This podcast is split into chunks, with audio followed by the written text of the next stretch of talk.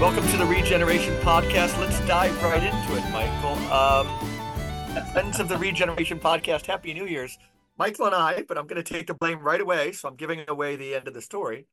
We spent the last forty-five minutes trying to connect over Zoom. We could see each other, but uh, neither of us could hear anything the other said. Um, I had recalled going when I signed on because I connected a new microphone that should sound better, Michael. Um, which is a side effect. Since I'd connected a new microphone, I signed on originally and went through the test microphone, test audio things, and they were fine. So I, when we couldn't connect, I thought it was all on Michael's side. So thirty-five of the forty-five minutes, I think, were you trying to find things on your end, and it ended up being on my end that I just hit some whacked off button on Zoom. I don't know. Sorry about that, friend. Two words, two words my people. Tech savvy. That's yeah. us. And during the middle time at the beginning, because I wasn't feeling guilty at all, I just thought you were sure. I thought you were sure it was on your side, so I was I was just enjoying my coffee, sitting around looking at the light. And then I thought um, it was too. Yeah, yeah I thought it was too. Yeah. And then I started thinking. Two things came to me because I was just thinking. One is, if somebody saw us, like our kids, would they know right away it was an old person thing, or would they have given us the benefit of the doubt? If like one of your daughters or my son came in and heard me saying, I was just playing with Zoom, Michael and I can't connect, I'm sure it's nothing, would they have recognized instantaneously that we were of that generation? Oh, they would probably would have assumed. Yeah, yeah, that this was something they could figure out in a second. Yeah, my my my sister-in-law, who my sister-in-law is. I'm still feeling so bad about that. forty-three, forty-two, forty-three. Oh. And I mean, her, she's always, you know, her deflect is to oh boomers. Yeah, yeah, yeah, yeah. But I don't that think, explains half the culture. I'm not sure I'm a boomer, and I don't think you qualify as a boomer. No, it was just it was just one two steps removed from the tech savvy of the people two generations younger than us. I guess that's I'm just putting it in that one. That yeah. um, you know, well, they their brains have been more formed by learning new apps, learning new things that they pick up on it, or these these non-player role games that are so. I walk into these stores that have all these games, you know, based on Dune or this or that, you know, yeah. you build a universe and you do this. It takes me so long to begin to enter into those worlds when I give it a go. But any young person can enter into those worlds. Mm-hmm. And I, I'm comparing that to something like what we just experienced that was all my fault. Yeah, so uh, we don't want your abuse in the comments, okay? They didn't have to sit through it like you did. Yeah. Um, yeah. So, ladies and gentlemen, thanks. I hope everybody, including my friend Michael, had a great Christmas, Epiphany, and New Year's and everything.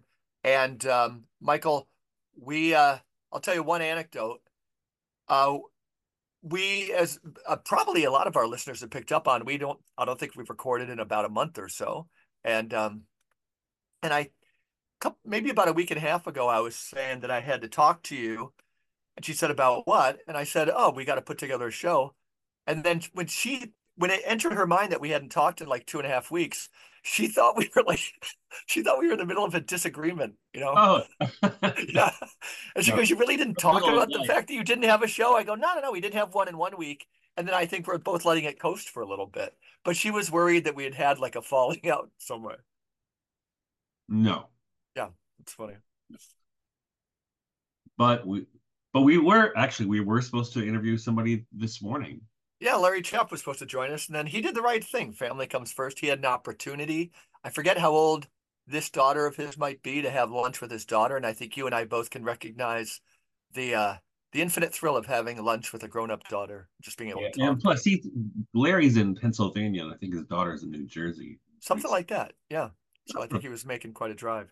And Larry, uh, can't wait to come back. I think he, you know, Michael, you texted me and just said, we should have Larry on about the, uh, I forget how you phrased it. About the shit show that is the Catholic Church. Okay. So I called Larry, and he's uh, he's nothing if not willing to kind of join a fray. Yeah. You know, we might, we might want to talk. I don't know if you would, you would probably come on. Chris Altieri. Is that his? Yeah, yeah, yeah. Yeah, I'd like him. He's a guy to talk to. I differ from them on points here and there and everywhere, but they're both uh, genteel. And, and uh, Chris is really in, intelligent. Chris is in Pardon? Rome, right? Yeah, that's right. Huh? Yeah. So, yeah. Which is interesting to have uh, someone with a little closer perspective than we're we're we're so far away, just yeah, really, and you know, geographically. Yeah, I was listening to a great series uh, on Benedict from a friend of uh, I met, the Opus Dei priest associated with Harvard, Father Jeff Langan, and uh, he's actually a friend that Guido met over in Rome, and it's a great story, a great story. But it was on Benedict's reign. And I forget why I started talking about this, but it was just so fascinating. Again, it, no, the what it, Langan had, and it was at a genius, genius rate. You know, when we quote Guido, Michael, and saying that conspiracy theorist is, theory is too important to be left to conspiracy theorists, Father Langan has the perfect blend of what people would call conspiracy theory, which is just, if you hate conspiracy theory, I can remind you, all it means is that you've never once thought that people ever met in a room and decided on a bad thing that influenced other people. You know, that outside of trying, as soon as people venture into that, the left, the remaining philosophy of shit happens, you know? So anything that anybody with willpower did something bad or looked the other way is deemed conspiracy theory. Right. How is anybody going to tell the truth about anything? Now, can people go down rabbit holes? You know, my son yeah. tell me, Dad, don't, don't ever watch the videos that the moon landing didn't happen or you're going to lose your mind. So I just don't, I don't know. Well, I don't know if you just recently, speaking of current events, right? Yeah. Um, The Epstein Island thing, right? Say, so how did it unfold in the last two weeks? We knew this list was coming out. It was like midnight, and I had to use the bathroom, so I and checked it my phone. Coming out. I mean, they, I think they ever supposed to see another dump. But the thing is, I mean, I has I, anything I, been revelatory at all? I don't know. Oh yeah. What? So I haven't followed it. There's, oh, there's. I mean, I'm interested. I mean, Bad stuff it, happened there. A lot of it we already knew. Like, like okay. Bill Clinton goes there twenty-seven times. Jesus. Oh, it's that many times? Yeah. Right? And. Uh, who was the other one? Well, Prince Andrew. Prince Andrew. That's right. That's right. You that know? Poor guy. Yeah. There is. I mean, but but but here's the thing, right? And I yeah. saw this with a interview. Remind think, me to ask you about Prince Andrew too. Go ahead. Rogan. I can't remember who he was talking to, uh-huh. and he was talking about Alex Jones, right? Talk about speaking of conspiracy theorists. And yeah. Alex Jones told Joe Rogan about this whole thing with Epstein Island twenty years ago. Yeah, I guess I'd heard that there was something. People uh-huh. thought it was a conspiracy, and obviously it's not. Yeah, right. Obviously it's not. You know, and I do think, you know, it seems very obvious to me. I mean, it could be far worse, but it, at the very least, I think it is a blackmail operation where yeah. they got goods on all those politicians and actors and musicians and whomever. Yeah. And you, and now you, you, you do what I say. Right. right? That's the thing. Let me like let me make the one segue I was thinking about, and I'm thinking of Mark Vernon specifically. We talked to this scholar, Mark Vernon, on Blake. It was a really excellent interview. And there was going to be a coronation of the new king. You and I have talked about that, Michael. You just mentioned Prince Andrew. And I remember pushing back on Mark Vernon in a little bit. I'm like, you yeah. know, why are you getting so Twitter-pated with like this royalty thing when we're talking about William effing Blake, right? I know, isn't it? Yeah, yeah, yeah, yeah. And uh And now that reminds me of something else. Our friend Guido Preparata. He was arrested for sedition, by the yeah, way. Yeah, yeah, yeah. And uh, our friend Guido Preparata, several times, we've had him on maybe four or five times, he'll go on these things where he knows within himself, first and foremost, he wants to root out that last little bit of violence, or what he would say, prepotence, that mm-hmm. last little bit, that last cell, the last nucleus, the last cell on violence, this notion of we need to put a boot on somebody's head ever. Or, you know, and so, and then it begins with him, and that's how he talked about the movie Oppenheimer and the nuclear bomb and everything. We know that passion. Well, Michael, I've been reading Walt Whitman this week. Mm-hmm. And again, this has to do with royalty and our lingering fondness for it. If I'm reading Walt Whitman right, and these words were so poetic and evocative for him, feudal and democracy. But at one point, he, who seemed very, very well read in Shakespeare, and you love Shakespeare, is telling us as Americans, because liberty was his theme, bottom up. He was mm-hmm. a tribune of the future. Yeah. But he said, it's like Shakespeare, I get it, folks. I can quote it chapter and verse. But read between the lines. The thing is still there, that it's somewhat acceptable for somebody to put a boot on their other, slavery, putting people down, what he called the feudal, that Walt Whitman had to say, with fond regrets, farewell. you know, and I don't know if anybody said that before, but if I'm reading Whitman correctly, what do you think about that? That's what Guido's saying. He's saying, saying he's saying throw the whole cannon out. Yeah, right. That's a shocking thing. I don't I'm think not taking a side in, yet. Yeah, I don't think that's in Shakespeare at all. The feudal. No. In fact, how about how about uh, Prospero from uh, The Tempest? It's that kind of prickly God figure. If you don't please him, you're going to get punished. Am I right? I'm not a Shakespeare but, scholar. But but I think The Tempest is an example. He's not, I, I don't think Shakespeare, this is the thing. This is what uh, John Keats called negative capability. I mean, we try to, you try to pin down Shakespeare's opinions by what his characters do. Yeah. And you're making them a giant mistake, especially with authority figures. I mean, the problem with Prospero, for instance, mm-hmm. I mean, even he, he, it's kind of a character, a psychological study of this kind of person, this Renaissance magus, right? Uh-huh. Who does have, can have power. And what do you do when you have power? And every yeah. one of Shakespeare's plays about kings is precisely about that. Yeah, right, right, right. Um, and I think with the exception of Henry the Fifth, which is, you know, Harold Bloom hated Henry the Fifth. I'm so glad you followed me on this question, by the way. I didn't prepare you for this question. It was pretty heavy, yeah. and you're running with it like a genius. Forever, so. Right, right, right. But Henry the Fifth, which Harold Bloom hated, mm-hmm. because he thought it was just a, a piece of jingoistic propaganda. Which I like Harold Bloom, is, yeah. Which he, is why he, yeah, when, he likes uh, disagreement, yeah. Well, which is why when uh, Laurence Olivier did uh, his version of Henry the Fifth, it was war propaganda, World War Two. Sure. Right. I mean, a whole that whole, there's a scene in Olivier's uh, film where when uh, Henry is talking to Catherine, talking about how he will not part with a bit of France. Right. Mm-hmm. Well, that's because at the time that it was filmed, France was under occupation by the Nazis. I follow. Right. So that was, you know, we're not going to. It was the subtext. We're not going to. We're not going to abandon you, friends. So you could say contextualized. Even these accusations made against Shakespeare in that regard can be kind of debunked. You don't buy them because also in Shakespeare, I mean, with, like I said, with the exception of Henry the Fifth, which I mean, the other part of it is that the brother had to make a living. I mean, he was not. That was this was before the romantic notion of the poet or author as this outsider. Call you know, he was gotcha. not a.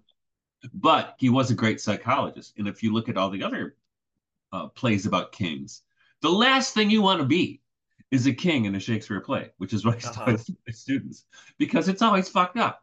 Yeah. Um, like with Richard the Third, right? Yeah. Now is the winter of our discontent, right? Um, but all of the kings, they're all messed up people. And that's exactly what Shakespeare's trying to show. So, you. so, so two things. This is great. Two things. One is, next time we have Guido on, which should be soon, um, next time we have him on, let's visit this, you guys, because I don't think, you know, he's not an acrimonious guy, you know, no. but so two things. That would be a fun conversation for our listeners. And the other one would be not to say we've missed the larger point, because Shakespeare is such a giant among giants. But what about maybe the smaller point, we'll say, that like if you can find the feudal, you know, and what do we mean by put it behind us? And we'd have to ask Guido, what do you mean, Guido, by putting it behind us? You know, do right. you just burn it? No, no, no, no, no. But what does it mean to put it behind us? But I'm, but I, as an individual, I'm super intrigued by this right now because it has huge implications for the Catholic Church. Huge, well, huge. What I think, but I, and I also think, um, just as speaking in terms of great literature, and Shakespeare certainly is the top of the pile, along with William Blake. Um, and I think what's important about both Blake and Shakespeare is their incredible psychologists. Absolutely. And in fact, I, I don't know if you caught this, but recently I was on with our our, our friends at Grail Country. Oh, fun. What are you guys yo, talking about? Yo, Nate and Sherry. And we talked about... Yeah, yeah. Great we, people. We talked about... What did you talk about? Okay, gotcha. The epic. Could all of you go in the weeds with that? I couldn't. Oh, yeah. Okay, I can't. Because what happened, and we were... I know the tone, I know the flavor, I've read it, but I can't get in the weeds. Well, because what happened is... uh few weeks ago, because I'm next a week from today, I'm giving a lecture, a keynote address at a kind of a private conference in Hillsdale, Michigan. Super cool. And it's mostly Hillsdale people, and and the and actually the, the people hosting it are uh, Andrew and Catherine Kuyper, who are in both in the last Jesus Imagination, and Andrew's been in quite a few. So they're the hosts. Tell me more about the vision of the and conference. It, and the theme, and Andrew's been talking about this for years. They have been over here a whole bunch of times because okay. Hillsdale's not very far. Mm-hmm. uh, the theme is magic. In fact, you've been I writing on magic. Oh, no wonder. See, I've got to, I've put off reading your blog because I want to read them all together. But there seems to be a lot about magic lately. Well, that's why I started. Yeah, I, gotcha. decided, yeah. You know, I have to get my head together about this, and maybe I'll just write some Substacks while I'm yeah. teasing this out. Smart. And so, and so the thing I'm writing, what I'm doing, I don't know what anybody else is doing. From what I can see, it they're more, more skew academic, which is okay. Surprise, surprise, though. No, it's okay. I mean, I know, but in the whole scheme of things, I'm outside of academia now. I know, but in the whole scheme of things, we need less academia of that type in general. To well, the point of like near exclusion. That's part of the feudal. Let's let's uh, associate that with the feudal right then and there, right? Yeah, but I know a lot about that. Boom! If it's feudal, yeah. send it. Go. Yeah. yeah. Anyway, so yeah, so um, so what started is I started with that kind of, I wouldn't call it research, but kind of getting my head together with thinking about. Uh, what I've been writing a lot about in the last year too, romanticism, and so the the the, the part of magic and romanticism and, and the imagination in romanticism. Right. If you're going to talk about that, you got to go right to William Blake, right? Go to Blake, yeah. Coleridge, right? Mm-hmm. Um, or and Novalis. I mean, Novalis. You know, he he he was he he thoroughly believed that what we needed was you know. There needed to be an, a magical element to Christian religion. Right, right, right. Um, and, and that's the thing. I mean, that's how it happens when we think about the Ignatian exercises, right? It's all takes place in the imagination. It's building the pictures, right? Which is why, right, right, right.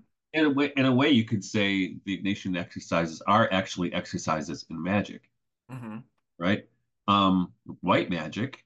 But on the other hand, you can- I'm seeing it. I'm seeing it. You're making a good point. Too. Right. And if you read all the texts go in about magic, going back to the classical era, the Neo Neoplatonists, like you know, Iamblichus, you read through uh, the Renaissance, not the through the Renaissance for sure, Middle Ages, Renaissance, the Romantic period, you know, and then you get to what's called the occult revival, which started in the nineteenth century with especially Éliphas Lévi. You know who that yeah, is? Yeah, right, right. Very well, very well. Starts with him. And then, of course, it moves into, you know, Rudolf Steiner, et cetera, et cetera, right? Mm-hmm. Blavatsky, the whole bit, right? Or Aleister Crowley's, you gotta, you can't, even though he's kind of a despicable person, you you gotta, you gotta mention him. But yeah, absolutely. The one Charles thing, Williams, Charles Williams. One thing, well, Charles Williams, yeah, all those Golden Nod guys. Yep. But what happens, the way the magic works, because it's not like we you see in the movies. The way magic works, starting from the classical era all the way through, is through two things, through images and words. Mm-hmm. Which, and I think you really saw this over the last four years with uh, propaganda is promulgated through images and words, or you can say slogans, right? Yeah. Oh, it's how it's Edward Bernays. Edward Bernays is doing magic. Mm-hmm. Right? Where this is all really excellent, by the way. It's great. Continue. Well, this, I mean, I, and, okay. and this is what you see, and it's done through the image, and you see mm-hmm. various images that are repeated and repeated and repeated. They work like magical spells, and mm-hmm. it, and it's a kind of intoxication. And the interesting thing is with magic, and this is you find this in all of the, all of, all across the the spectrum of writings on this, but especially you see it in Lévi, where okay. he talks about the particular subjects upon whom magic will work.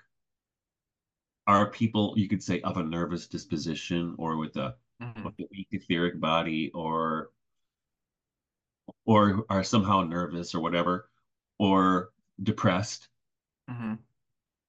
And just like just like hypnosis, right? There's certain there's certain personalities hypnosis just does yes. not work on. Yes, right? And there's mm-hmm. there's a lot that it does. Yeah. And and the thing is, and this is what I think is, in, in a way, so bi diabolically genius about what happened over the last four years. In is when you, and I've seen this with college students, one of my own kids, um, myself. Mm-hmm. So with all these bizarre things that are inflicted upon the populations across the West and not across the South, right? Not in Africa, right? Mm-hmm. Right. Very in Africa, but it's certainly across the West, is through lockdowns and other kinds of things, which cause depression and anxiety and uncertainty. Uh, I see what you're saying. Right? Mm-hmm. Which is, whether, and I, I believe it was intentional, but even if it wasn't intentional, it works uh, it works like a mass uh, magical ceremony, right? And yeah. then, and so you got them locked down, you got them nervous, you got them worried. Got them... Who was the big scholar of mass psychosis during the COVID years? You know, it's the Scandinavian and kind of Dutch guy. Yeah. Um, uh, what was it? Yeah. Just Merleau, right? Okay. No, it's not the name I'm thinking of. Uh, it'll it'll come to me. But okay, go ahead, continue. Yeah. But he he was Dutch, but yeah. Um, yeah. But you and you. But the thing is, and then it's followed. Then it, the the that's the one. That's the one one two. That's the one of the one two punch. Yeah. And the two punch is the bombardment of magical slogans and images. Right. And then that's it, right? No, it's wild. It's wild. Yeah. No, but you're gonna you were even gonna put that in the larger context of uh, this kind of. So you're you're you're portraying a a stream, kind of a liberatory stream that kind of sees this throughout history. But you know, to go back to what I think I'm picking up on our friend Preparata and Walt Whitman and some others, is almost this like where we find it to put down the feudal. You know, so even if Shakespeare, again, like say Shakespeare is the exception that proves the rule.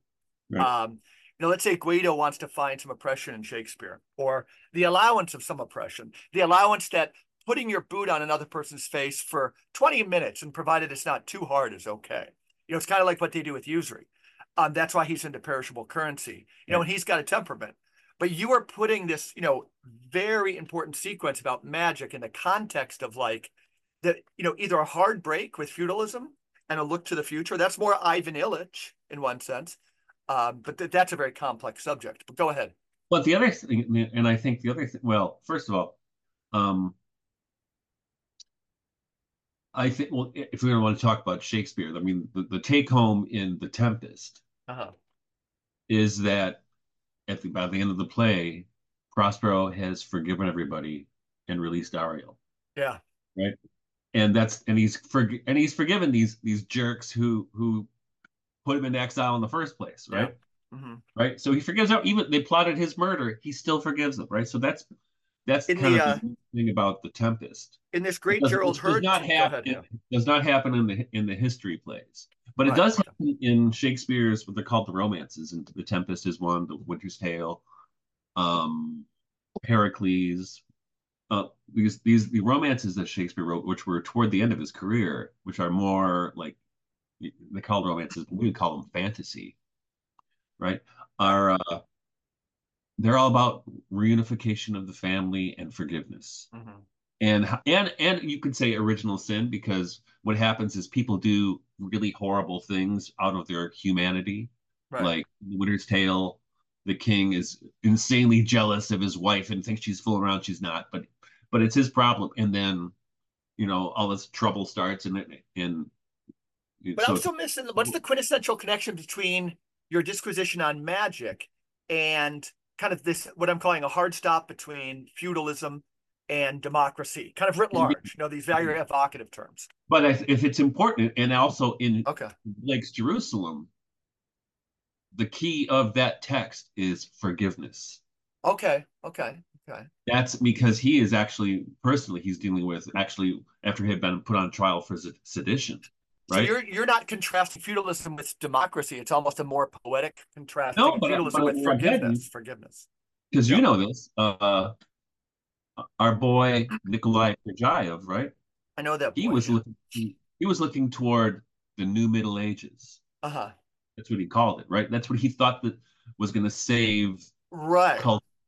Christendom. We can stay on this subject for a while. Right, Ages, right, right, right.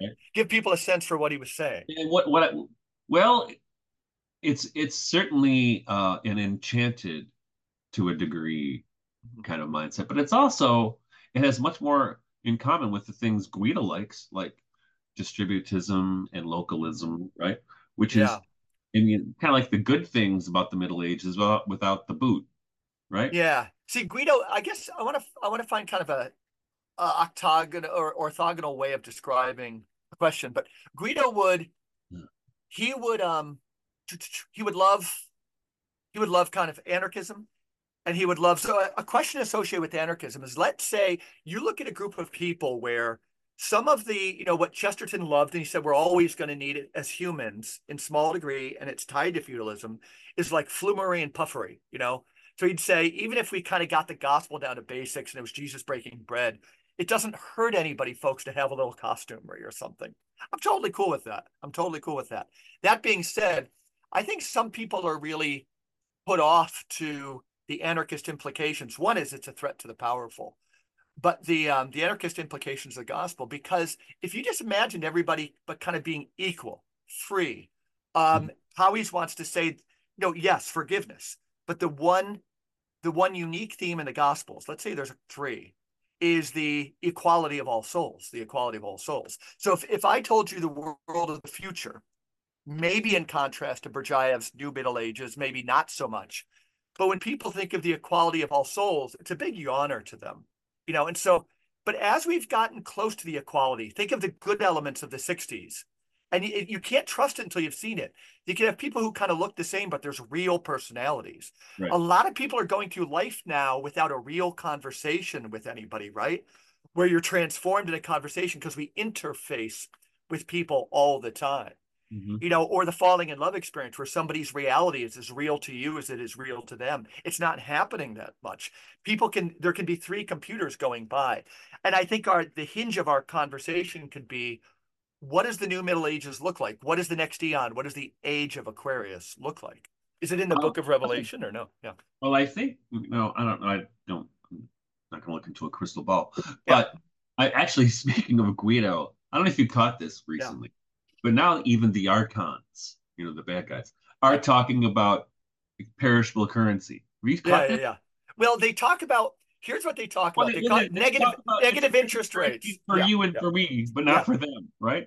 Yeah, because it's going to be digital numbers they control. The future yeah. is digital numbers we control. Which yeah. is, yeah, I'm sure they, they've been They're watching. talking about negative interest rates. It's just to pump non-their money around. Those of us who have a little bit left, will circulate it so they can hold all their money still, the hoarders. Yeah, yeah. When, when negative interest rates. Perishable currency is to get a perishable, so Bill Gates has to spend his, right? Yeah, yeah. Good God. We got to have New Polity on our podcast sometime. That's coming up a lot. Yeah, these are guys, really good thinkers from, you know, associated with Steubenville. I got to meet them. Haven't ruled out going to their conference in March or May um, with a friend, uh, a recent new friend I've met through my work with the church. And, um, I forgot why I was mentioning that new polity. Oh, perishable currency and so forth. The um, there's perishable currency can work with anarchy. It can't work with the pseudo feudalisms. It's one of the things with new polity, I think. It can't right. work with the pseudo hierarchies, the the adoration of hierarchy that's still there. Right. I don't think it can. Interesting. Speaking of new polity, um, mm-hmm. I didn't get a chance to watch, watch it yet. Bonnie just these guys are really smart and really funny. Bonnie just shared it with me yesterday. It's uh. I can't even know the guy's name. I only look up on my phone. Um, what's her name? Naomi Wolf just interviewed yeah. on her podcast. She's fearless, but I don't know what she's thinking half. It's not half the time. I don't follow her closely enough. That, that's a gutsy dame right there, Mike. Yeah. Um, let me see.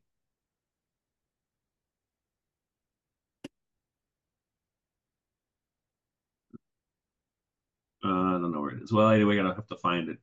But the deal is, is she interviewed somebody recently on uh, a parallel economy. Okay, I heard her. She had a recent spat with Alex Berenson. Okay, right? It was interesting. Yeah, parallel. In fact, yeah. there, uh, uh, maybe around Thanksgiving or so, mm-hmm. there was uh, one of those Twitter slash X spaces where people talk about stuff. Sure. And I was bought. I don't know what the hell I was doing. It's like, was, is it a was, sub thread to Twitter? I actually don't know what you're talking about. I was, is it kind of a sub thread? Twitter has like this thing where it's called a space where it's like no this conversation where thousands of people can join in. So it's kind of like a Reddit thread hanging out there in Twitter is. world. Okay, it's, gotcha. it's in real time with voices and not with uh, yeah, yeah. typing. Oh, um, I see. I'm sorry. Wow, I didn't know. Voices. And there was this one, hmm. had to be back in November, where uh, before Thanksgiving, when uh people like Neil Oliver yeah and I can't remember who else was on this, he was on it for sure, but so they were funny. also talking about a parallel economy. But what, what does it look like for them? Well, that's the thing. And and there was another one I jumped on, which was not with him, And I, I and I, I kind of, I think I pissed people off, but I said, yeah, you know, people talk about this all the time, but what are we going to do? That's your theme, but there's so many, there's so many visions of what it looks like. So, you know, that's why I went to Italy and hung out with Guido and his anarchist friends last summer at some weird monastery. So fun. I mean, it was uh, the fall before last fall, but you had these guys. So if people want to follow somebody on text, like Richard Werner, uh, W E R N E R, he was kind of the lead dog in Guido. And these guys were brilliant. But some of the guys who participated, they launched a local currency in two thousand eight. So it seems important. You have to grab, you have to grab an economic downturn. It's when in economic downturns, there's money, but they're going to hold it, right? Yeah. Because there's there's no returns on interest. It's, it has everything to do about usury. Story about usury to follow. It'll blow your mind. Blow your mind. Um, But the, uh, so it, yeah, it'll be fun to talk to people, but I think just like negative interest rates, they've been talked about before. And I wrote to Guido, this was like six years ago. I'm like, dude, dude, like they have come up with it. And, uh-huh. uh, I forget exactly what he wrote, you know, I, I'd have to get into that mindset when I'm there, like at the conference, I could follow all the heady stuff. Um, but oh. so yeah, these, these guys had started the local currency. Now it's not perishable and you can use it in any, in any store in Italy, I guess, or a lot of them. It's called the Sardex. Yeah, and other people were talking about the conditions under which you could float a local currency and things yeah. like that. Yeah, and I like, I mean, as, I mean, it, at the very least, it's. I'm really glad to see people public in public talking about this. That's not just you know. So is your gut feeling? Also, it's, oh no, so, okay, yeah, gotcha, the fringe, gotcha. Right? Yeah, yeah, yeah. So the negative interest rates could be from the bad guys, but you're saying Naomi Wolf and her friends are like well, the guys talking about important things. They were talking about a parallel economy. Yeah. Okay. And, and as we both know, I think the Amish are really good at working a kind of parallel economy. Yeah. And it's within the shit economy we have, but at least they know how community works. Absolutely. But you know, out here, I don't know about there, but the The man has been coming down hard on the Amish. Why? Here. What's it looking like there? And it happened in Pennsylvania too. Well, they're going after Amish butchers and producers, you know, on on bullshit charges like health code violations or whatever. Oh man, yeah, yeah. And they they went after they went after my butcher here in in, in Homer, Michigan. And uh, yeah, I think, funny stories I, about the Amish. Yeah, I, I was ready to activate, but I think a lot of people went there to block the access of the government, or I don't know if it was the state or the federal level, but to, to block their to to form a convention. Oh wow, good. Shop. Good, good, good. Now we need to defend them. But that, it's amazing how the they work, right? Yeah. And, and there's an, actually there's another Amish community that even so Homer is about I don't know it's pretty close to Hillsdale, about forty miles away, mm-hmm. maybe maybe more. Um, but there's another Amish community just just about twelve miles away from. Um, and what's nice about that, and you know this too, right? Is it, you know, that that uh, cultural stereotype of the Amish being aloof and separate from everybody else is just not true. No, it's not true. No, no. not true. And, not true. And so, what's out in this commu community over here, uh, Bunker Hill is the name of the town. Yeah, or village. Um. There's a lot of interaction between the English and the Amish, right? We see the we see the Amish in, in Central Tractor, Walmart, all the time, yeah. all the time, all the time, all the time. And I and yeah. I love as I mentioned. A big thing to do is like the, when the Amish start, you know, when people start to have more familiarity with them, um, it's really great. Like almost to a fault, every Anglo wants to just like call them out, call them out on some hypocrisy. You know, I I heard that guy once saw like a, a freezer that was plugged into a wall. Then it gets, you know, I heard that guy like yeah, uses his neighbor's phone all the time. Yeah, generators. That's yeah just do. like that's right. why it's got to be married to like this whole culture. I tell you, I always tell people where I live, Hemlock, New York. You have um, what we need is again more liberty. So we have the best conservatives. Many voted for Trump, many didn't, but they would never vote whoever the mainstream Republican Party would put up. Yeah. And uh, and so, um, but they're of that, they're that conservative strain that says, like, you do you, bro. Don't be an idiot. Like, don't burn tires in your backyard, but you do you. And yeah. then, you know, that good sixties hippie vibe, you know, you do you. This is kind of partaking of that spirit, you know. Well, let yeah, it, let, it, at least let the Mennonite do what they want to do. Everybody's got to judge them so much. And we've both witnessed that, where that hippie vibe that we're talking yeah. about, that we embody, has become more of a conservative value. Yeah, right. Over time, which is, I didn't. So we got to we got to have a whole show on aging. I was talking to my youngest son about this because of this book, The Five Ages of Man by Gerald Hurwitz Wild. But like one of the kind of billions of things going on in the book is that, if, you know, if ontogeny recapitulates phylogeny, in a nutshell, if the individual of each species of fish is the whole, you know, each individual fish is a microcosm of the whole species of fish, and that the baby from womb to tomb is a recapitulation of, of the whole history of humanity. It's a yeah. very fruitful way of thinking. But um, the, what point was I making from that? Once um, I said ontogeny, holy uh, crap. Amish, something. Oh, yeah. yeah, oh, oh, it'd be... It would be this idea, the sixties hippies and what they're getting conservative is there's supposed to be a fifth age of humanity, you know, and, and the, the abbot of the monastery and the real seers in our community, and they're few and far between.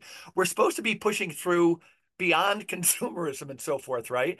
And there's a bottleneck. So the, the key phrase, and it's mind-blowing once you think about it, in a, a monastery is a recapitulation of the whole world in space, right?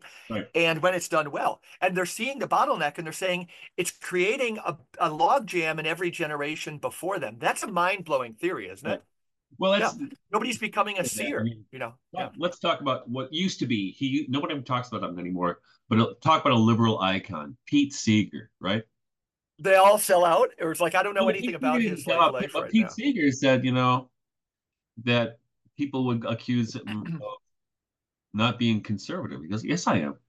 I am conservative. I, oh, he's I comfortable with that, yeah. That's how we lived in the village and took care yeah. of each other. Yeah, good. Right? And he was right. In yeah. fact, by the way, here's a little trivia. I actually saw Pete Seeger perform when I was probably seventeen. That? Ladies and gentlemen, Michael Martin. Yeah, it was, it was seventy-seven, so I was it. Wait, wait, sixty-nine was sixty-nine was uh, Woodstock, right? Yeah. yeah. So I was seventy-nine. I was eleventh grade, and uh, or maybe it was the summer before twelfth grade, and I saw Pete Seeger and Arlo Guthrie. It's a good concert. It wasn't, and that same summer I saw Joni Mitchell and Hart and uh-huh. Alvin Lee. I saw and. I also went to a concert a week because they only cost seven dollars and fifty cents. Yeah, Unlike I wonder. If, I wonder if being a good musician in those years tends to make people like lousy political thinkers when they're older. Because it is great to hear of like like a Pete Seeger, like what is Bob Dylan thinking now? But uh, the one who's who's kind of raised up in some conservative circles, who Tucker Carlson even had on his show, is Kid Rock, and it's an embarrassment yeah. of like. It's an embarrassment of informed political thought. He's like chewing on his huge cigar while simultaneously yeah. taking beer and whiskey and proving he's an American and he's well, one of he, us. Yeah. He's got five mansions. Yeah. Yeah. He, it's, it's a, it's so funny. It's so a funny. funny, weird thing, but it was, that was a weird. He's a good event. guy. I'm sure he's a good guy. I know um, people who know him and they say he is a good guy. I bet he but, is. I bet he is. But, you know, but he's not, he's not a thinker. yeah. Yeah. You know? A good priest friend of mine, he said, he's always talking about his friends because he was quite advanced as a thinker. You know, would always say, uh, it's this Father Ed Dillon who's been on the podcast. Um, he'll talk about all of his friends and we know all their names. And his biggest critique is they never had the good sense to lose their following, right? Well, because it, you can become a caricature of what your fans think of you. That right? is it. And you can, you can start saying, well, you can, and this is a, a problem, you know, that I think about a lot. Um, Even for me, I, I just had a conversation with somebody the other day saying, you're dropping too many F-bombs on your on your Substack stack. I am not. Well, the thing is, and go back to talking about nice and what were you saying? What was that last sentence? Go back again? and talk, start talking about nice sociological themes. Well, the oh, thing, okay, yeah. Yeah, and this is I've been thinking. So I've been writing about magic and the yeah. arcans and stuff about the last year or so. Not all the time, but often. And the reason being, because um, unless there there will be no sophi sociological, you know, parallel polis if the archons are in charge. Right, right, right. I saw people asking you, like maybe on a Facebook page, I just saw a question like, what are archons? Describe for our listeners. Well, what do you I, mean? Like, give it a sense. Use your imagination. A, yeah, it's a useful. I, I don't even know if it's a metaphor, but it's a useful term yeah. that I took from uh, Gnosticism. So the mythos of Gnosticism, the archons. Foul. This, Foul. Yeah. There's nothing good to be redeemed by Gnosticism ever. You crossed the Rubicon. Cancel. I'm crossing the line, people. I'm crossing the line. But anyway, yeah. Only Saint Paul talks about this is in, in Ephesians, yeah, right? Right. Right. Right. Our, our contention is not with flesh and blood, right? And that's what he's talking about. The spiritual powers in high places. Yep. So for me, when I use that term archons, uh, one way you could say, I mean, the assholes running things, mm-hmm. right? So the people like the World Economic Forum, for instance, okay. who, yeah, or yeah. the World Health Organization, who are trying to become the rulers of the planet. We need to have a live show sometime because I think it's very important. You know, that's why I asked you to identify, you know, give a definition of the archons, because uh, I think those of us, we just mentioned the word conspiracy theory in its proper place and usage. It's the only way to understand what's going on. Yeah. Um, the other one is this idea of those guys. Let me identify as one of you, one of us. These guys are bad. How do we, how do you, If, you know, I could be a very intelligent, well-meaning guy, Michael Martin, and I could say, like, ugh, like my dad was, he's a German, he's a powerful thinker. And he looked at the Kennedy assassination and said, I don't think more than fifteen people can keep a secret. You know, this is a good man. So there's a whole way of thinking that comes out of that okay insight. Are you, are you picking up what I'm laying down? Yes. You know, so you have well-natured people are saying, okay, I get it. Like, so here's this thing called just shit happens. Here's this other thing. Explain, explain your working of like how, like World Economic Forum even, like how does it play out? Or maybe it's hidden in plain sight. I think a lot of it is hidden in plain sight.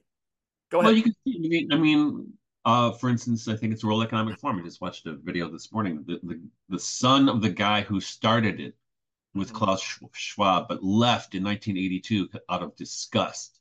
Mm-hmm. I can't remember the guy's name. He's Swiss. Um, yeah.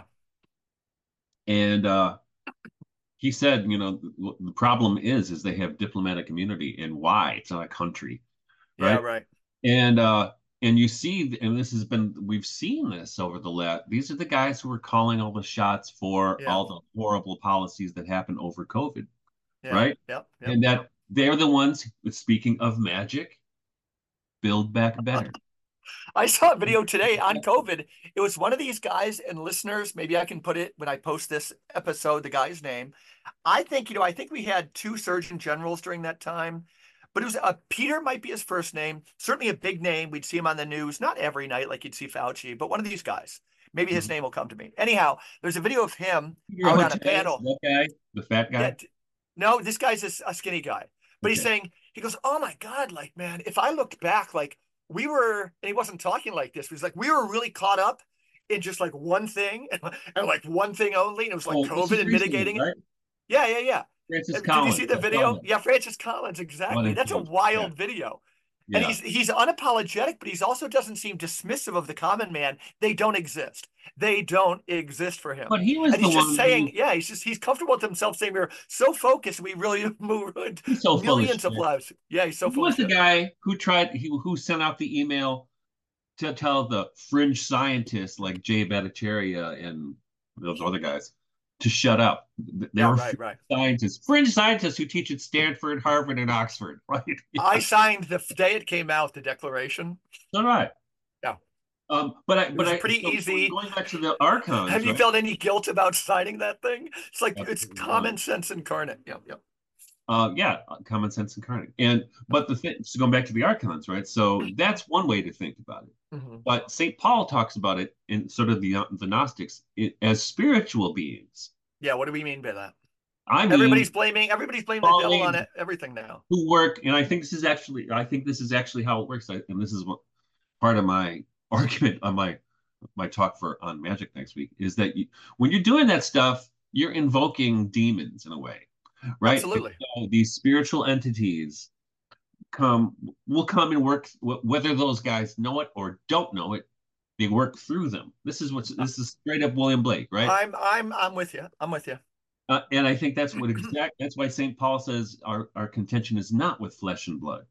Right. I'm not battling against the World Economic Forum, though. That's the that's kind of the the artillery that the archons use in a way. Yeah, yeah. You know, it's what works through them. And this is actually connected to this. I have, uh, we just, I, I don't know if it's the, I think it was the feast day of Joan of Arc the other day. Okay. And I've been thinking a lot about Joan of Arc, you know, because on the one hand, some of the people, you know, progressives try to try to show her as like this uh, icon of fl gender fluidity. Right, right, right. Bullshit. Um, but you re you know, and you think about this, and I, I've puzzled about this one a lot in my life. I mean, why would God tell a little girl to go lead an army? Mm-hmm. Right. And speaking of Shakespeare, Shakespeare's Henry the Sixth, he, you know, he, Shakespeare is, is English as the next guy. She was a witch, basically, yeah, according yeah, right. to in, in the in the world of that play, right?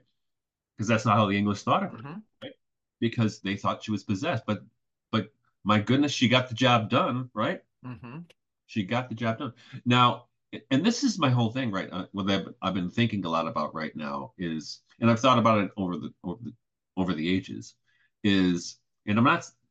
I'm not uh, approving of violence, but I think there there is a place in the world for a kind of Christian knighthood that is not kind of a soft male accommodation, you know what I mean?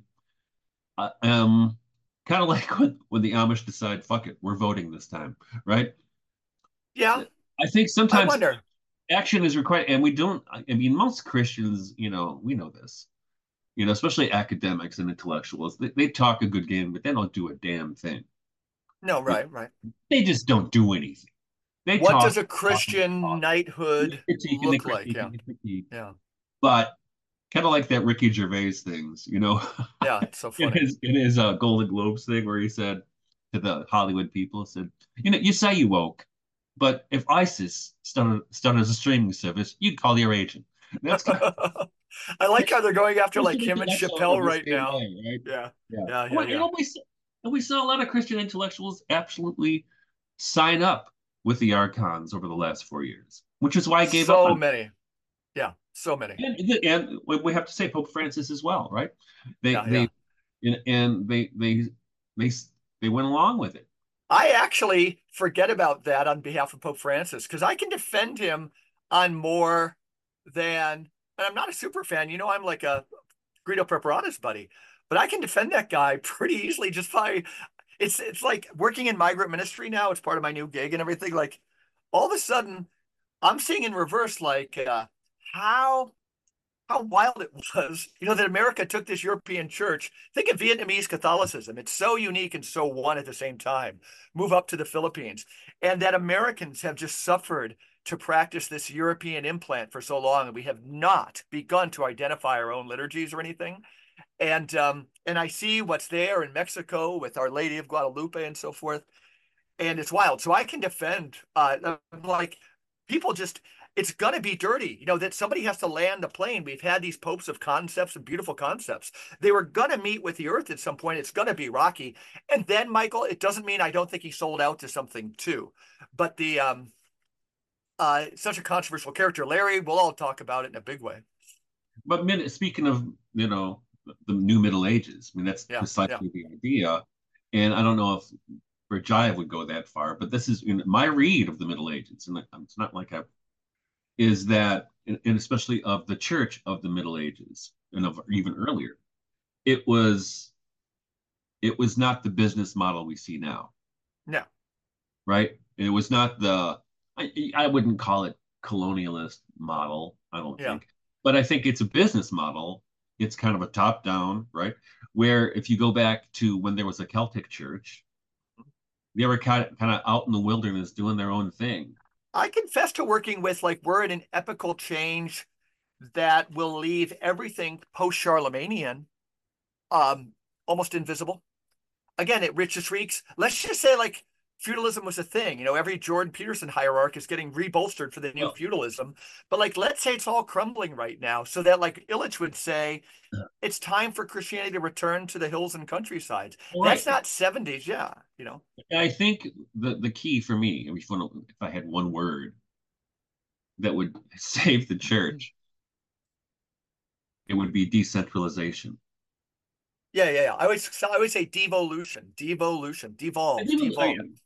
Decentralization. I mean, the, the problem is that it's, it's a central, centralized thing around the Vatican. We always talk about the Vatican. The only problem with that is, like, there's nothing. The best thing is a decentralized church. The worst thing is a decentralized church. Why?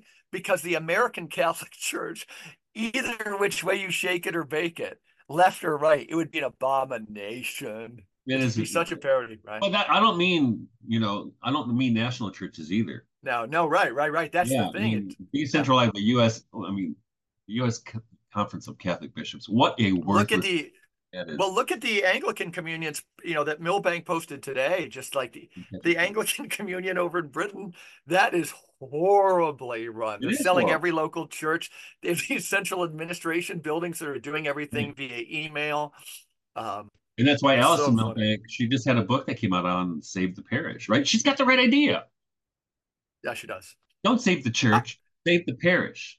Yeah. I was at an event last night, Michael, and I won't use names here. Young adults, Catholic to a fault, a lot of them associated with R A T, probably a little more conservative. This stuff becomes so irrelevant.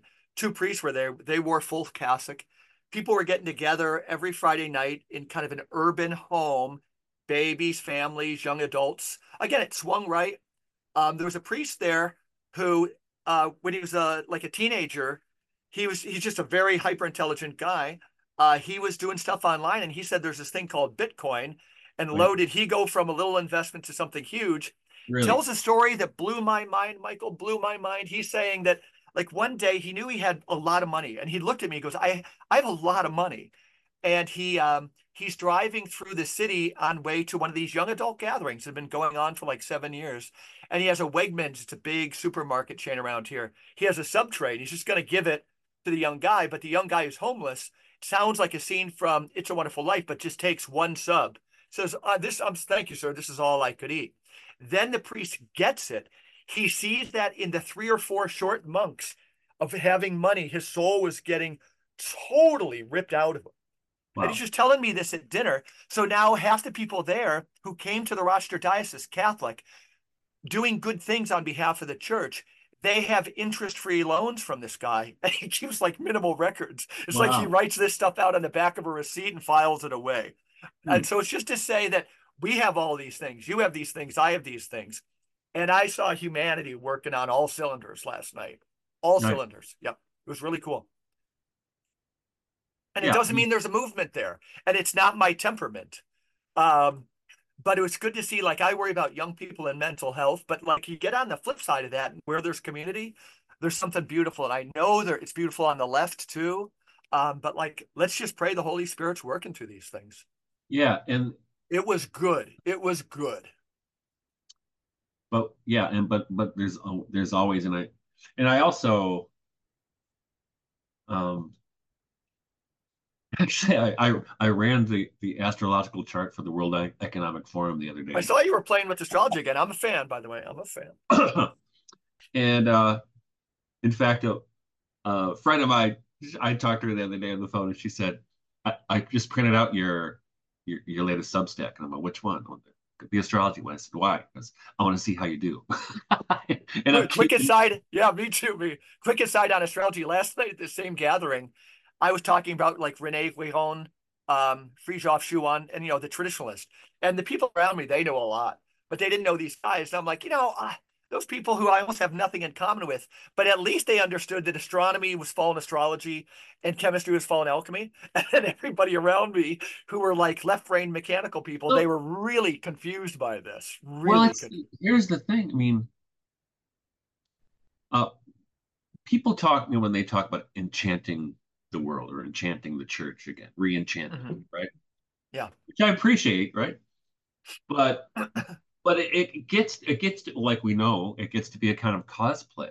Yeah, you know, I'm in the Shire. Let's go have ale. It can be. You know what I mean?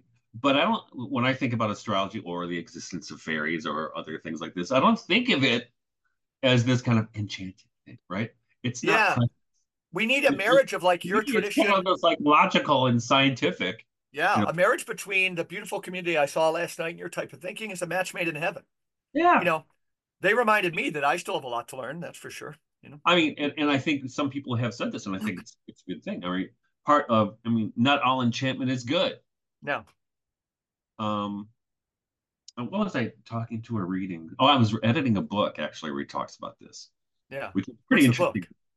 Um, but the idea that What's the book called? I don't. Oh, you're writing a book. I'm no, and I'm not writing. I'm, oh. I'm editing for somebody. Is it an academic book? No. Okay, good. You'll have to divulge that secret. Some... Yeah, in fact. Now, after, let, uh, quick question. Guy on the show because he's really funny. Okay, I bet. Sounds interesting. So, quick question: when you say, okay, so wow, cool. If you say write about this for our listeners, define this. I'm not even sure how I would define what we're talking well, about. Well, what he's what he, in there was talking about. So, say the, we're talking about the existence of fairies, for instance, mm-hmm. or some kind of elemental being, right? right. Well. Don't, and this is what you get with the cosplayers, right? They think they're all nice. Yeah. They're not all nice. Stephen and, Clark makes that clear, right? When we've talked to yes. him about the underworld. I mean, yeah. We have, I mean, some that are nice, some that are neutral, and some that are delicious. That's, again, right? a marriage of the new age left with the more conservative right. The right would say yeah. some of these things can't be good, bro. And they're one hundred percent yeah, and, right. And now, actually, I talked to, the other day, I talked to uh, Roger Buck. You mentioned this have on pretty soon. Tell him I'm excited. I'm familiar with this. I word. told him that, yeah. And I had a great talk. We had a great conversation. I really like that guy. But he, for a while, I don't know how long, lived at Findhorn. Which right? is what? What? Findhorn is this community in Scotland that sounds cool. Formed in the late sixties, mid sixties. Cool time of um, year. Because people there started to actually receive messages from fairies and stuff, right? Awesome. Um. It, so is Roger public about this? I knew people who had visited yeah. there, but I kind of knew about it, and they did actually did pretty amazing things with their garden there. Yeah. The garden. Miraculous. Um, so I don't know, maybe three or four years ago, on I was Christmas shopping, and usually I buy Bonnie stuff, something from an antique store mm-hmm. because some, I want to get her something she would never buy for herself. Sure, well deserved, Bonnie. Shout out. And so I happen, there's this bookstore in Jackson nearby, and in their basement. It's a great space center in Jackson, New York. Jackson, Michigan. Do they still have the space center? I went there as a kid. Jackson in Space Jackson? Center. Yeah, it's called the Jackson. Oh, mm, I don't know. Maybe. Michael, Michael. Okay, go ahead. I think actually, I think my kids were, there's a space museum or something, right? I'm, I'm going to ask our dearest friend, Google, is there a space center in Jackson, Michigan? Uh, opened in nineteen seventy-seven on the campus of Jackson Community College. Oh, yeah. The Michigan Space and Science Center was built by matching state and college funds. Um, uh, we actually visited. Yeah, some people have been there recently. Oh, yeah. That's, in fact, it, got, it got four out of five stars if anybody's interested. Support the Jackson Space yeah, I think Center. My kids have been there. My kids okay. have been there. Huh. You should go there um, sometime. Not interesting. But anyway, where was I? Oh, yeah, I was talking about Findhorn. So. Yeah. You had friends in Jackson, oh, Michigan. Oh, yeah. Antique store, and in the basement they have, they had all these used books, and they were selling for like a dollar a piece. And I and I happened to buy the Findhorn book there, wow. which I'd seen forever.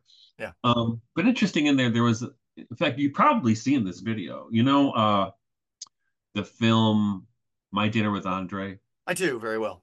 You and it's over the last few years. Shout out to my son Peter Courage Sauter. He and I watched it together. Like, oh, good. Like, Dad, well, you know, when he was young, like, what are you doing, Dad? What are you doing with me? And uh, we know, joke about uh, that. The guy, Andre Gregory, in there, right? Yeah, who's he? he I don't plays, know who he is. He plays John the Baptist in The Last Temptation, Last Temptation of Christ. Oh, okay. But anyway, going back to, to Findhorn. Um, in that film, My My Dinner with Andre, there's a part where Andre Gregory is talking about this guy he met who goes around, he's eighty-four years old, goes around the world planting trees. Yeah. You know, and he tell and he tells them, you ever notice, you know, people, you're from New York. Oh, that's interesting. You know, a lot of people live in New York, always talk about getting out, but they never leave. Yeah. What do you think that is, right? And he hands him a seat. He said, get out while there's still time. Yeah. And, he, yeah. And, and the guy tells him he thinks that, and this is back in nineteen eighty-one where this came out. Oh, great. We should do a show on My Dinner with Andre, like, again. Yeah. We got a nice community now. Just ask people to watch it. And we should talk about it. And where uh, he thinks the world is run by a, a cabal based on money.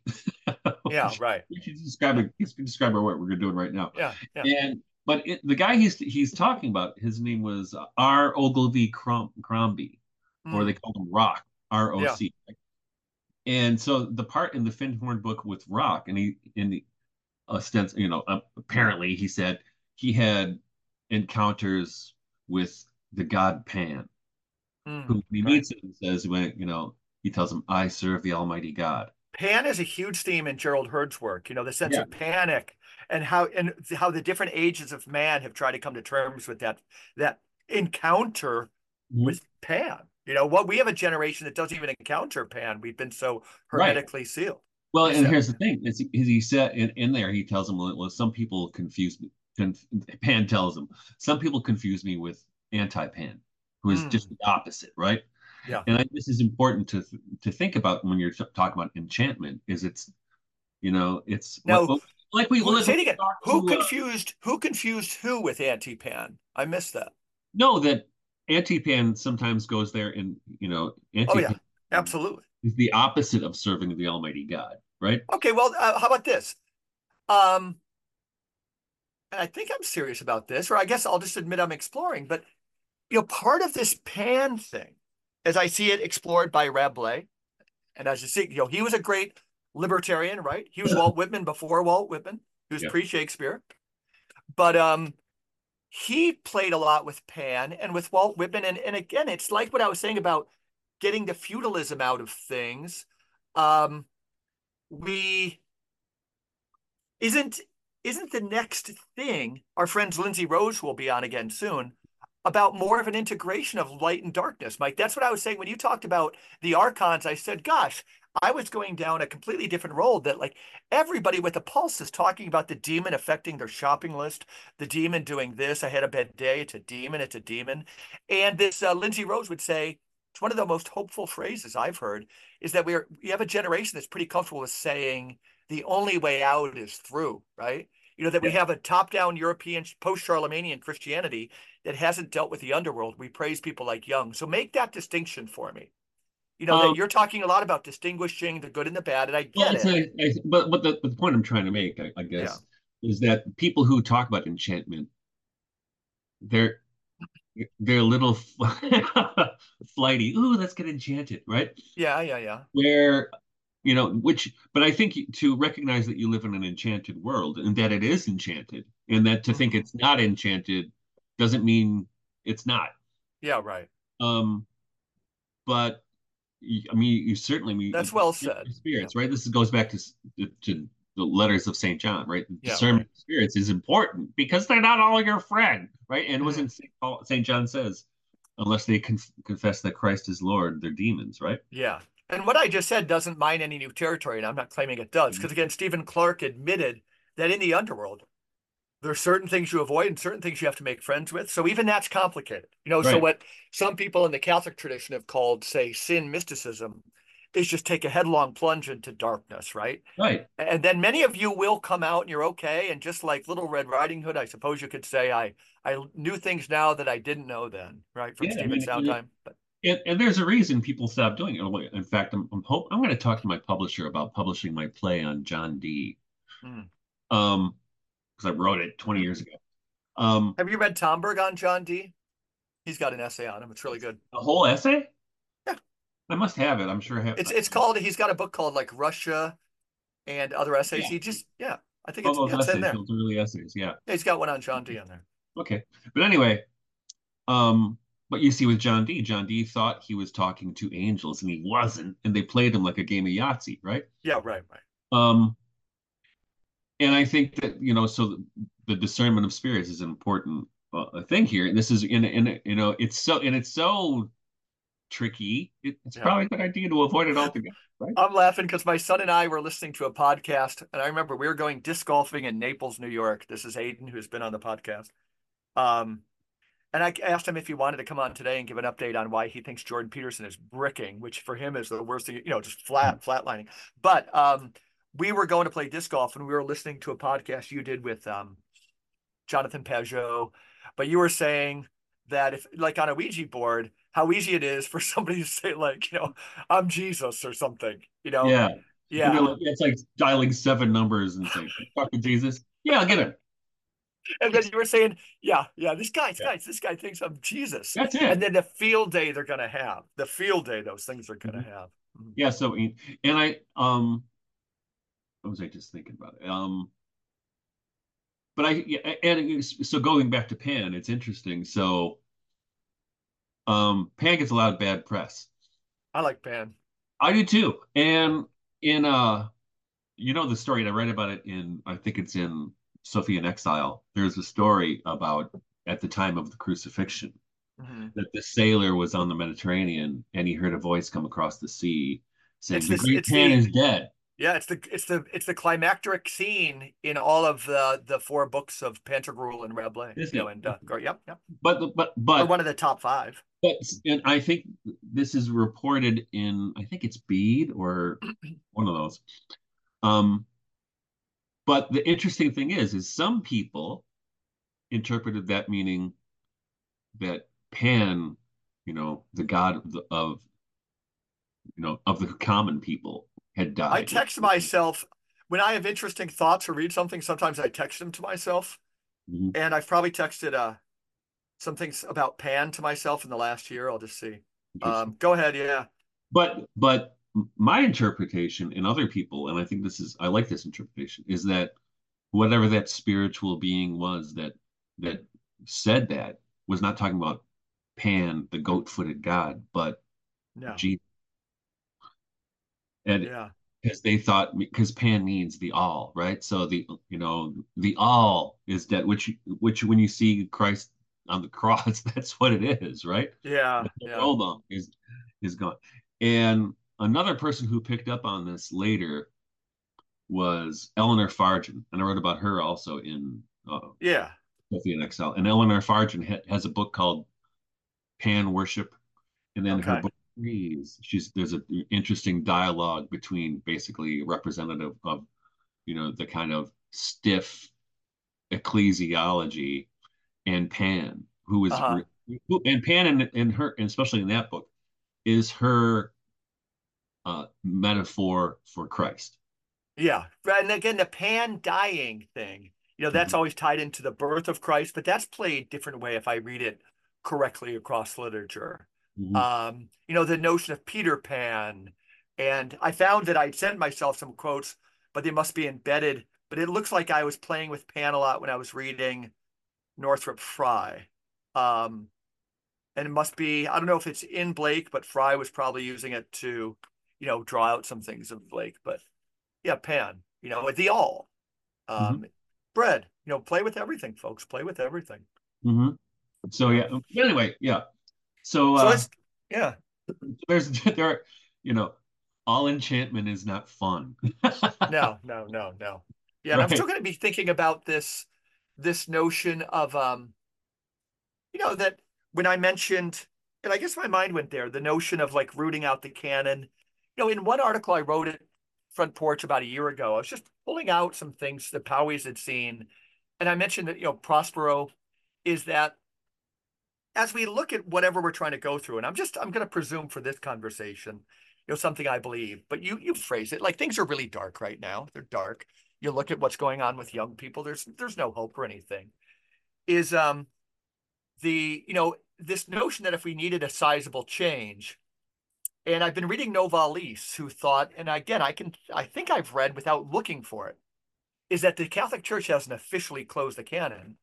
But the notion that I, I play with is that, you know, when you read the Gospels, Powys taught me that only only in the story of the Good Samaritan is the presence of uh, kind of a prickly old guy who gets a little peeved if you don't do what he says is is out there, right? That's very interesting, you know, and that the um, that even in the in the Beatitudes, do this so that something may happen. You know, Powys said, like, when are we going to get a testament that says do this because it's the right thing? And that says, why do we worship the God of thunderbolts when we should be worshiping the victims of thunderbolts? You know, and that's what I'm, all I'm saying for the listeners is that this vibe that I hear from Guido, you know, who's a dear friend, it's, it's a really otherworldly thing for me. And uh, Walt Whitman who was a herald of something, this thing that I see dying around me, which is this European no-fit transplant. Let me say a word about synodality, just very briefly, is that, yeah, it's going to fall flat, and the German thing is probably true. But when you see it in the Mexican church, it's alive. It's like, it's like we stand in a room, synodality's down there, wants to be talked to. But like Sleeping Beauty, we have no interest, so we run it like a board meeting, then complain synodality sucks. When, right. they, when it's in the hands of the Mexican community, and again, I, I just think it's poetic. eighty-four percent of all Mexicans have mestizo blood, native blood. It's almost like they sit down and do the same thing, but with an open mind and not being so politicized, not being so politicized. A genie comes out of a bottle and her name is the Holy Spirit. Well, I think, I mean, what you're pointing to is just kind of uh, various cultural trajectories, like yeah, there's yeah. the Mexican cultural tra tra trajectory, but there's also, you know, plus you had the Mexican Civil War. Um, right. But the Western European trajectory, I think we could point to, um, and this is what the Romantics were pushing against, is with um, Enlightenment-infected Christendom like a virus. It's the ultimate lab leak theory. Right? yeah, yeah, directly yeah. to Francis Collins, who's always touted as, Francis, did you know he's a Christian? Collins. Oh, really? Yes. Oh, yeah, yeah. Well, you know what? The female there, the early female who, roll, who wore like scarves beautifully. Oh, uh, yeah. She had short hair. Never, she never she had it. ties to Houghton College, which is a Christian college not far from where I sit. Yeah, it's all bullshit, right? So, but I think that that enlightenment, which and that enlightenment kind of mindset that infected the church, we, and it, you could actually, as I argue in the Symmetrality, it really goes back to nominalism, um, and pure nature. Is that, or what that, does Steiner say about, like, okay, Michael, my name is Rudolf Steiner. Isn't there something in there? Or Barfield, yes, uh, who wrote, you know, wonderfully about the imagination, who say almost like we had to go through the stage. You know, yes, you got to go down to the V, to the individuation and out. So bringing yeah, that in a little bit. Yeah. I think there's a lot to that. Okay, but I think, but but just to look at it phenomenologically, I mean, you can just look. It uh-huh. became rational and materialistic, even you know, as I have been critiquing forever. Except for the Eucharist. But so everything else is rational and materialistic. And yeah, I see this with especially those those those Notre Dame people. I'm calling you out, people, where they're they're a super rationalistic and materialistic, scientific materialist, until it comes to the issue of the Eucharist. Then all of a sudden they get enchanted for fifteen minutes every Sunday. And, and you then need it goes to throw away. like and there and you need to throw real, real, real, real, real on it at the beginning. The real yeah, and they all sign up, really, and they really all get the shots, they all do whatever they got to do, right? You know, they do, right? They all. When Michigan was beating the snot out of like Washington, I wanted the underdog, so I was rooting for Washington last night. I didn't watch much in the national championship game, yeah. but um, you know, I think my son, youngest son, and I were making a case that, you know, uh, Michigan's worked hard, as I'm sure the players have, but then I said, uh. But Ann Arbor, according to Michael Martin, is just the worst for masks and things. And then we both sided so strongly with Washington against all the odds. You know, that's a good way to it craft is. good and I evil, right? Yeah. Going into Washington, Ann Arbor. Yeah, yeah, yeah. I see about it and I go, yeah, yeah, yeah. And it's only thirty miles away. Not even that. Right, right, right. twenty-five yeah. miles away. Mm-hmm. Uh, yes, it's weird. It's like visiting a different planet. I, they never stopped wearing masks. Yeah, maybe that's it. When you talk about yeah. light and darkness, if you go into the darkness realm, a lot of that world is technocratic, right? These bad spirits down there. And they're the voice and, that they come out of the dark and they look good, but yeah. they're actually just small little technocrats like A I machines down there, right? And that's a good way to envision. U of M still requires students get the get the shots. Yeah. Yep. At this point. When yeah. it it's more harm than help to them. No, but I'm even saying if you enter the underworld, if you took D M T, a lot of these entities are technocratic. That's how you separate the good darkness from the bad darkness, right? So we have to encounter the good darkness, but run from the bad darkness. If I had some advice, if you were to run from the bad darkness, you go into the underworld. But if you see something that sounds like technocratic, run.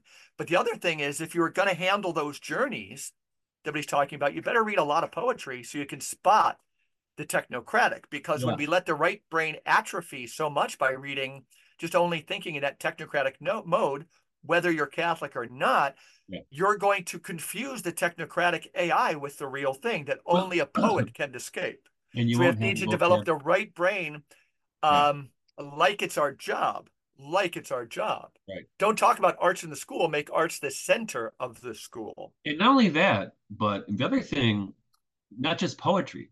So the, yeah. the I think a big problem. So for those kids who or people, even adults who, who go on D M T journeys or ayahuasca or mushrooms or whatever, mm-hmm. um, they I, I I it concerns me that a lot of them won't have a vocabulary for about what they experience because they don't have a background or immersion in not only poetry but fairy tales and legends and mythology. Yeah, right? yeah that's so what I always tell people. That yeah. realm, that's you're look you're walking into um. a somewhat symbolic realm. Yeah. Right? And a lot of people, I have people who come because I've worked for the church. They show up and they say, I see things, you know, and that Hoozle Fritz's grandma's going to die and so forth. And, and I'll ask them, no doubt you're seeing things. But like I said, like I could get dropped into the Amazon rainforest with a taxonomy and a botany guide, or maybe I have that knowledge in my head and I can just see more things, you know, but um, you get dropped in with nothing and you be, you start to see what William Blake called a blooming, buzzing confusion, right? right? So that's how our imagination makes the world. But uh, but I said, like, it sounds to me like your imagination is like me getting dropped into the Amazon, not knowing a toucan from a rattlesnake. Yeah. And, you know, that's that's a something that I think Goethe gets at, this higher levels of seeing the interaction of the right brain, the left brain, the role of poetry, imagination for sure. And, that, and know, that's what, yeah, what Novalis yeah. called romanticizing, right? Yeah, so don't go it, into the Amazon without some taxonomy because you you could get bitten. That's the point. But everybody's doing it. We're saying, no, you could enter that world, the darkness, if you train the spiritual faculties.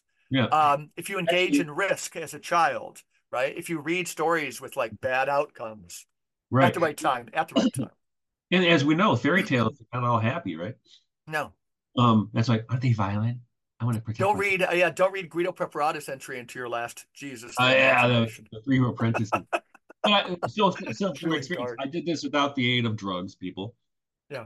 Um. So, um, in my book that's coming out in the in the spring, Mythologies of the Wild of God.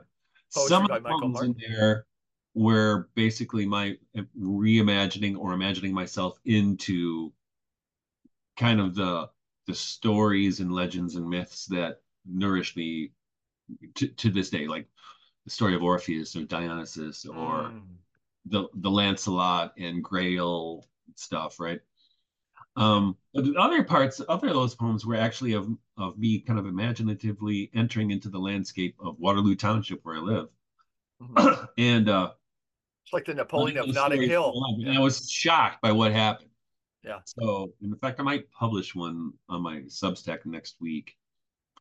Um, where it was, and it's amazing what I discovered by these kind of uh, imaginative journeys. They're kind of like dried mushroom trips or D M T uh-huh. trips because I wasn't on anything except for coffee. Um, but I entered up into this landscape and saw what kinds of legends and myths live there, which is kind of a shocking experience. But, yeah. you know, and I look back and those are probably some of my favorite poems in the book. And I don't know where they came from. Do you think, have you read The Napoleon of Notting Hill by Chesterton? Yes. Yeah, it's great, right? It's, it kind of plays on some of those themes. You know, do you see overlaps between your experience and what like Chesterton wrote down when he was carrying three hundred eighty pounds at a desk with those huge hands and a tiny pencil? I don't know, maybe. I don't know. But the thing is, but I you think know, the it, romance of the everyday, you know, isn't that the whole, you know, that's the movie of, you know, A Man Called Ove. Right. Um, when you mentioned Orpheus, you know, that's the theme of, we'd like to get her on the podcast, Anais Mitchell, to talk about the excellent music Hadestown that has Dylan-esque mm-hmm. lyrics. Um, but, you know, something like that, right? Is the, well, yeah. uh, we enter in and you get the magic. You can't just read Chesterton. You have to do the work and well, reimagine your neighborhood in the city or your hamlet, you know. And actually on our next Our, our next show, we're going, hopefully, if it should work out, we're going to yeah. interview the English folk singer, uh, Olivia Cheney. And on her, she did an album with uh, the Decembrists, and they called themselves Ofa Rex. The Decembrists name came up at this uh, gathering I was at last night. We had a great conversation about music and Christian, bleh, you know, the Christian rock and everything. Go ahead. And there, they explore, I mean, it's almost like a, like a kind of latter-day um, Fairport Convention album because okay. they're exploring not only the English hymn tradition, which is this beautiful version they do of the old churchyard, but they also, you know, explore it's um, I can't remember the name of the song, Willie something, that uh, is kind of a retelling of the Tam Lin legend, right? Wow, wow, like Ananias Mitchell. Yeah, yeah, it's a powerful story. That's a, a great. Story. That would be a story for any readers who, when we use the underworld, you know, again, if you needed a taxonomy, if you needed a taxonomy, folks, if you needed a taxonomy, start reading the poem. You can find it, Tam Lin. Listen to some of its musical settings. It starts to give you the language to start to deal with those things that we're referring to. Lindsay Rose, if you're listening, you know, I'm thinking of you. She's very good yeah. at this language. Um, she's coming on, but um, this type of thing, that's what we're talking about, a taxonomy. It's there for the underworld. It's there in stories. In a, in European Catholicism, it's there in, you know, a pseudo-Dionysius and uh, some of the saints and Saint Paul. But yeah. to get to the underworld where the good and the darkness dance, um, Novalis is a master in Hymns to the Night. And he was right, because with when all, with all that stuff disappearing from Christendom, that's the fall of Christendom.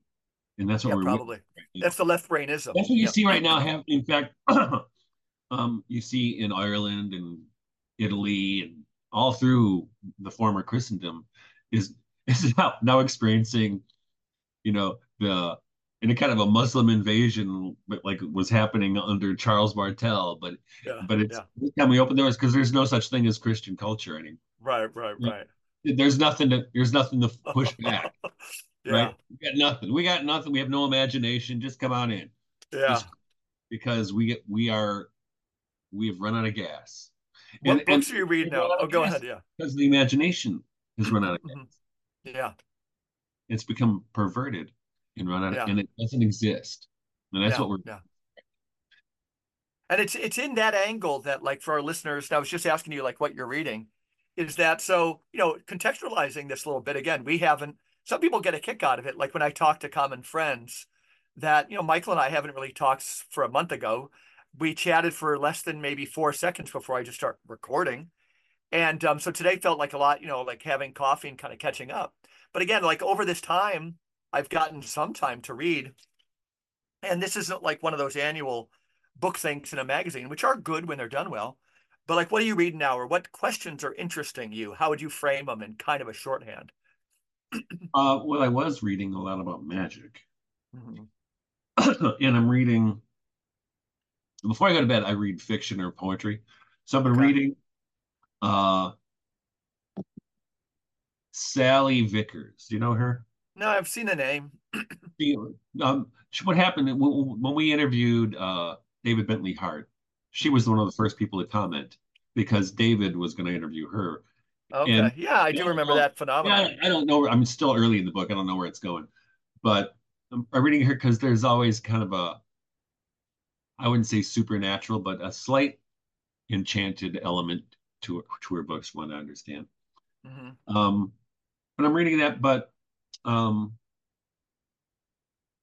where where I'm heading, though, is what I was talking about earlier. I'm, in fact, I'm meaning to crack it open today. Is I have to investigate or think more deeply about this idea of the Christian warrior. Okay, right? yeah, yeah, yeah. You, you mentioned it. I've got a lot of ideas, but you formulate it. Well, and and I have... You know, because Soloviev, you know, that book about Soloviev called The Knighthood of the Divine Sophia. Yeah. You know, you have, um, yeah, I think the work of Eric Fromm is going to be important in some sense, you know, because you have to play with that history of love. Um, I would love for you to read, or maybe I can send you the pages, you know, the fact that the, um, I think going into the future, the fact that Tristan and Isolde, you tell me, I'm not telling you what's important. Um, Romeo and Juliet, that whole phenomenon of like romantic love that Charles Williams plays with so wonderfully. Mm-hmm. You know, when you look at Dostoevsky, who we all call the prophet of the next generation of Christianity or something, you know, Powys pointed out to me, it's just not there at all. Like, it just nobody seems to give a rat's ass about it, right? But world goes on. But that's such a theme for us. You know, love, love, you know, love trumps hate, all this weird stuff.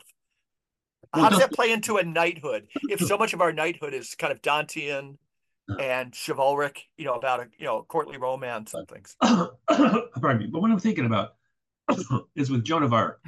Okay. And in the trials, and I have the transcript. I'm trying to figure out where it is.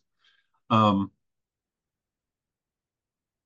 and this is what people don't think about. I mean, what, what's fascinating to me about her story right, right at this moment mm-hmm. is when they talk to her,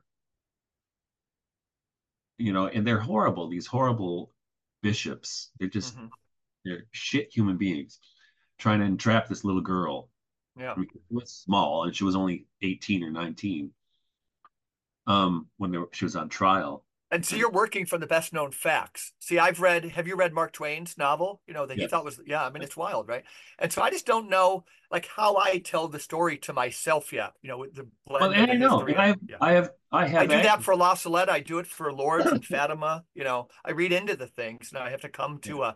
a, a, my own dancing with the mystery. Yeah. And I, and I, in my, in my past, you know, where I, I had, I was seriously, but not one hundred percent Uh, devoted to the idea of Christian nonviolence, right? Yeah, yeah. And I get it. But then I had to finally conclude, no, if somebody came in, was going to hurt my w women and my wife and my children, they would, uh-huh.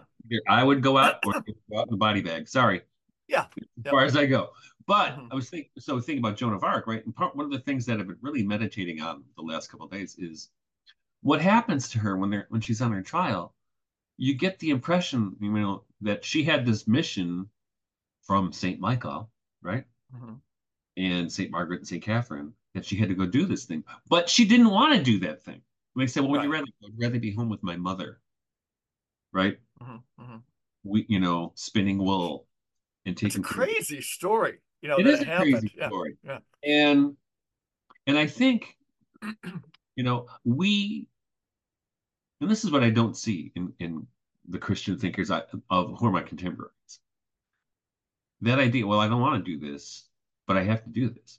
And now, some so when I was deep in twenty years ago or twenty-five years ago, I was deep. Say more, in, like you don't think they're sent, you know, dialing in on the idea enough, or do they? Uh, they look at it only. The, to, yeah. People are not willing to take action. Put it that. Is way. that part of this history of the muse? Is it part of the incarnation of the muse? You know, from. Right. From Homer through Joan of Arc to like modern genius. Like I well, had to write the book. The book wrote well, me. Put it this way. Yeah. I don't see a, a sense of duty to preserve anything from anybody. And I see that in Joan of Arc. Mm-hmm. And so an interesting thing. So when I was, and I, this is, I think she's kind of troubled me for a long time. She's like the, she's the French, I was going to say the French Simone Weil, who was also French. But, uh, but I think, so twenty-five years ago, I remember talking to my priest about it, and he was all about all about Christian nonviolence. Mm-hmm. I said, "Well, what about stuff like like her? I mean, you know, was she crazy? Mm-hmm. Was God talking to her?" This and is that said, guy who became your priest to the Eastern Rite Church, right? McCarthy. Yeah, yeah, he was yeah, here. yeah. I met him. I met him. Yeah, he He's had great. literature in my barn. So yeah. It's not like you talked to some shallow nonviolence guy. You know what I'm saying? No, no, no. no I you didn't. were talking to one of those eloquent. Um, witnesses, yeah. Of well, the anyway, country, when yeah. I was talking to my priest about Joan of Arc, he said, mm-hmm. you know, whether she's crazy or what. And all I said was, what makes you think God doesn't talk to crazy people? Yeah. Mm-hmm. I think he just talks to college professors or what? Right, right, right. Mm-hmm. Yeah. And so I, I don't, I mean, I still don't have this resolved in my head. Nor do I, nor do I. But I think it's something to work to think about, and I you should do a class on Joan of Arc because you'd want to watch the Bernard Shaw version, the Graham Greene version. Yeah, I mean, I've I've seen them all, and even I when I was a kid, I loved that uh, Ingrid Bergman film, right? Yeah, right. That was the Graham Greene wrote the screenplay, right? Uh, did he? I think so, but I don't know. It's it's good, but mm-hmm. the point the point is, I mean, I don't see in our in our world, you know, good people. willing to take not not many good people willing to take action. No, let me tie it again, if you don't mind, to uh you know, when I don't know how this week, I can't think like I had a source of temptation, but this idea of like feudalism, you know, and and maybe again Guido trying to rip it out of himself, is that um the role of money, you know, that that you know, when you talk about people not wanting to take a, a risk, I guess I had a personal, like, I don't know how you use the word conviction, but very easily. And I think I wasn't naturally born to struggle with money too much, but at a certain level, we're all going to have to deal with the thing, right? It's got a power. Mm-hmm. But um, it was the notion that pretty easily we, to protect our livelihood, you were talking about your kids, right? You would, you, you would kill somebody. But if you thought you were going to miss a couple months rent, you know, and your kids could be in jeopardy, Would you lie, cheat, and steal from somebody else and possibly put your boot on their face just a little bit? You know, you get the job and somebody else doesn't, but there's a little bit of nefarious. No, I wouldn't want to. But it's it's so funny that that could that could come in pretty quickly, right? Because it's pretty but, connected to the threat to your family. But I think, yeah, I mean, it's an immediate threat, right? The immediate threat. Like, it's an immediate I mean, threat. We've seen this. We've seen this. Most not, most most people are living paycheck to paycheck. It's not. And again, they've I know, but they've primed us just to buy into all this stuff because we've created a culture where nobody has any security, you know. But you see, you know, I'm I'm, I'm uh, my daughter actually. We gave my daughter for Christmas uh, the book The Pianist, which is the film. Yeah. With, yeah. Right. Mm-hmm. And and you see what those people went through, right? Mm-hmm. Mm-hmm. And they didn't, and nobody thought it was going to last very long, right? They, they, a couple of months, right? Like like two weeks to flatten the curve, right? Yeah, right, right, right, right. Yeah, and and I know, of course, there were people pushing against it. There were resistance movements, right? Mm-hmm, mm-hmm. Um, wow. and, and and and and I think about that. What would happen if? Uh, I don't want to get into it too much, but I, you know, and I and I've been those places where where there were there were times we were so poor, yeah, that I would go out. This is when we were, we were just married, yeah, we we're, were and nothing in the bank, no food. Oh yeah, my whole I sold life. guitars. I had a, we had a couple of guitars. I sold them for for yeah, cheap. Yeah. I took yeah. a bath. Um, or I would go door to door. You know, or I would not really quite door to door, but I would be drive. I drive through a neighborhood with the, the five dollars of gas I had left, and yeah. I noticed that somebody had a tree that was dying. Ah, uh, so you'd offer to cut down the tree. You know, hey, I'm just helping the neighborhood. Um, I could take that tree down for you for fifty. yeah, so, yeah. And people, I don't, I don't know. I'm sure people still do that, but I, that's that's a basic. Oh yeah, way. That's how we get our driveway tarred. That's how we get things done quite frequently. Yeah. You know? We always um, think, you know, regarding my wife and I, or when the kids are home, when that question comes up, because it's just, it's one of the human categories of thinking. Like, if World War Three was going to happen or the feds turned on us, how would we do? But my little hamlet of Hemlock, everybody in my family would be like, we're really awesome. Like, we all know each other. Everybody's got generators and guns, you know. Not that well, I want to I'm praising guns. Well, the other, yeah, and we had family members, right, when things were really weird in the beginning of the... the the COVID thing, and nobody knew it was going to happen. But there were, you wouldn't believe how many people said, hey, if things, shit gets weird, can I come stay at the farm? Yeah, right. Right? Yeah. Because we have, we we have food. That's why we. we that's a great phrase, when shit gets weird. Yeah. It's um, already weird. Holy cow. But the, but that's, I mean, and the other thing, so there, that's part of my, my background and personality. Yeah, yeah, yeah. Um, and, but the other part is I, I've grown up, you know, the last thirty years I've been in educational circles, intellectual circles, where this is this is a, a group of this is a demographic that doesn't do a goddamn thing. uh-huh. Right, right, right. You know, they talk. It's good. I mean, talk is nice, but you really don't see much entering into the will. Yeah, right? You know what I think that is you know, is again a lot of com- not just complacency, but capitulation yeah. to the powers in that demographic. You do, but like the the avenues, when I talked about like this bottleneck with people going into second, um, you know, innocence, where sensations, world sensations come back, seer capabilities. But the um, it's in that bottleneck, it's so hard to see avenues of what to do too. Mm. You know, you're right, Michael, you're right.